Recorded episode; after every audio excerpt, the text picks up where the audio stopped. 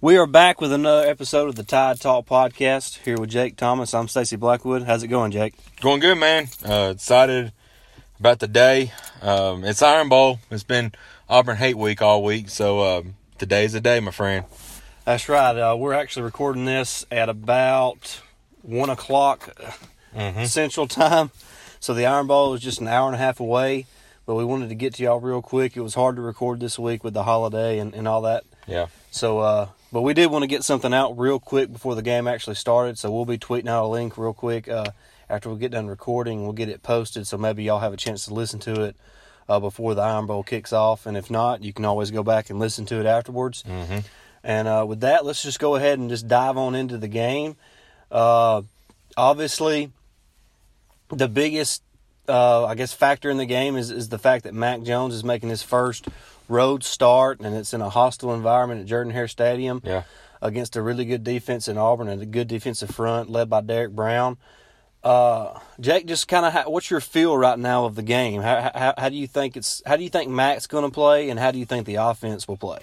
I mean, I think the I think the offense. I've said it all week. I have no reservation that the offense is going to be able to score because I know they will with Mac, and there's too many playmakers on that side of the ball. Um, I'm hoping the defense. Um, you know, you know, you talked about it a couple weeks ago with the LSU game. You know, it uh, the defense needs to step up and get and get a couple stops. It's, I think they will. Bo Nix, you know, everybody makes fun of him. Bo Pitts, you know, but he's not that real good of a quarterback. Um, you know, I just wonder what I'm trying to figure out what what their decision was to let Gatewood leave and leave and stay with Bo Pitts, but I'm kind of glad they did. But um, anyway, I think uh, I think Alabama get a couple of stops, and um, they, um, you know, I think they'll uh, they'll win. Probably, I'm thinking about 35 to 24. Yeah, the the thing about Auburn's offense is that I, even though Alabama's defense has had its struggles this year, and we've talked about that at nauseum, they, they just don't have a, a threat on the offensive side of the ball that that you're just really concerned about that could you know open the game up for them. Obviously, they have a guy like Anthony Schwartz that you know if he gets the ball in space, he can make plays, but they have not shown a commitment to getting him the ball this No, they season. haven't. So uh, I just don't see where they're going to bust bust plays wide open, and you know they they're going to they're going to score a couple times because it's at home, it's a rivalry game. They're going to be amped, they're going to be ready to play. Uh, so they're going to score a couple point or a few times, but I just I just don't see where they can consistently drive the ball in Alabama. Uh, and keep up with what Alabama has on the offensive side of the ball, even without Tua Tagovailoa. I, I'm with Jake. I think Mac is, is, is good enough to win this game, especially considering all the weapons that he has at his disposal. Yeah. Najee Harris is playing unbelievable football right now, both uh, you know running the football and out of the backfield as a receiver. Uh, he's become a legitimate threat uh, in the passing game, and uh, I just I think he might have he might be the X factor on the offensive side of the ball because I, I believe Alabama's going to try to get the ball out quick to avoid that pass rush from you know Derrick Brown and Marlon Davidson and Big Kat Bryant and those top guys, and and let the playmakers make plays and. Uh, I I just feel like Alabama's offense is going to be a little bit too much for Auburn in this game, even though it is at home. Crazy things always happen there in, in Auburn at, at Yeah. Jordan Hare Stadium.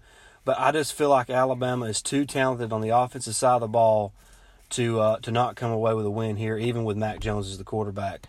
And uh, so I'm I'm kind of feeling pretty pretty close to what Jake's saying. I'm thinking about 35 to 20 is going to be the final. Uh, I think Alabama will, will probably do a good job. Of, I, I think it's going to surprise people how well Alabama can run the ball today. So uh, that that's kind of what I'm looking forward to most. I'm, I'm hoping, you know, it's been talked about a lot on Twitter and, and everywhere else about Landon Dickerson getting some penalties and after the play and after the whistle.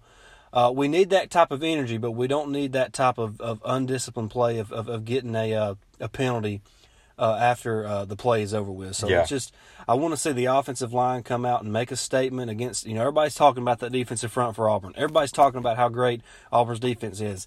Everybody's talking about how Mac Jones probably can't play against this defense. I think it's time for the offense to to show up and to show out. Yeah. And it's their opportunity. They have one chance to make an impression on the committee, and that's today at 2:30 on CBS. Yeah. So it's time to make it. If you want to get in the playoff, it starts today at 2:30.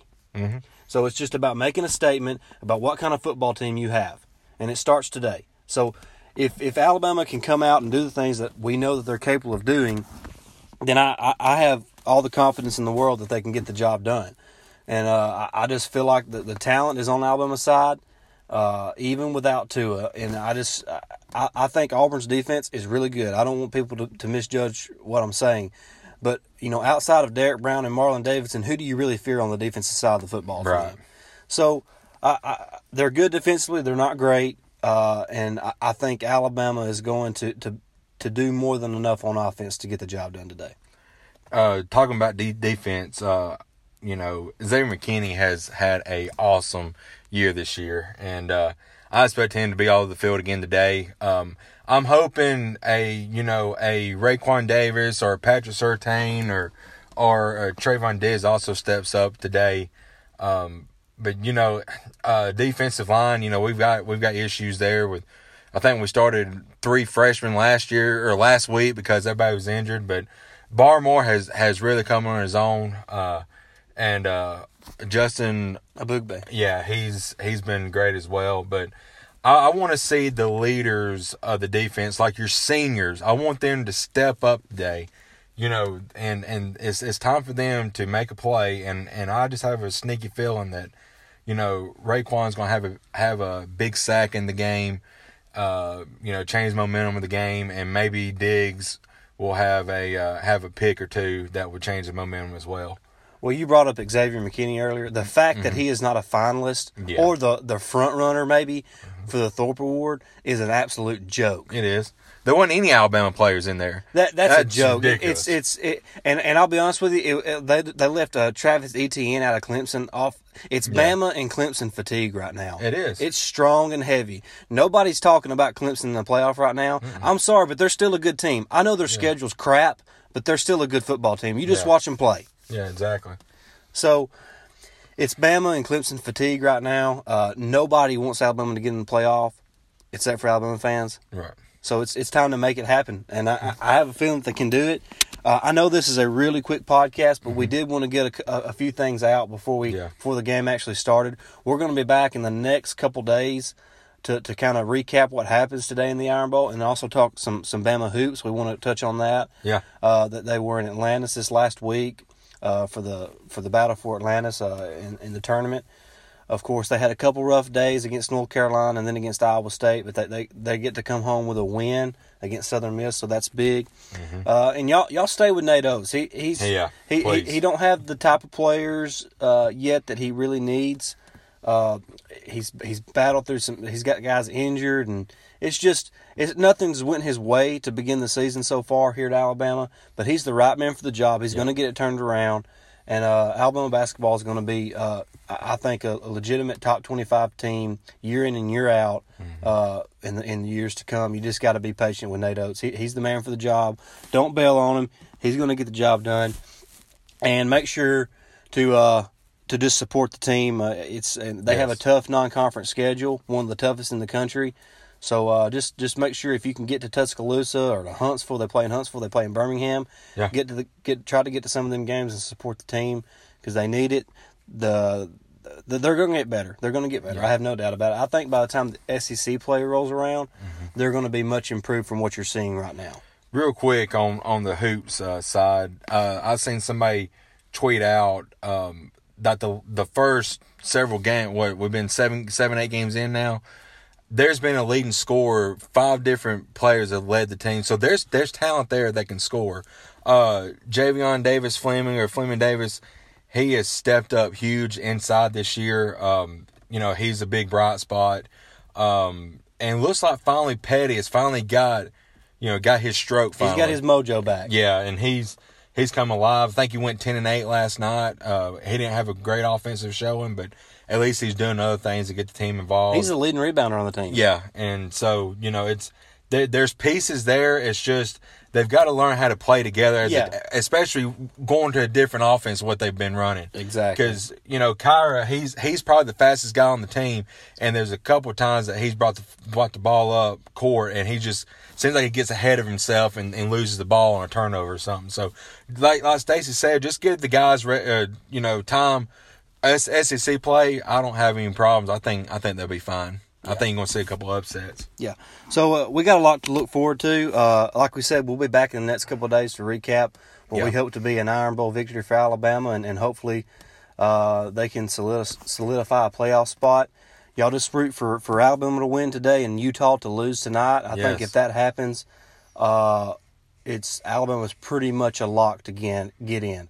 Obviously, Oklahoma and or Baylor is still in play, but I feel like if Utah loses tonight and Alabama wins today, it's it's almost a lock for Bama to get in.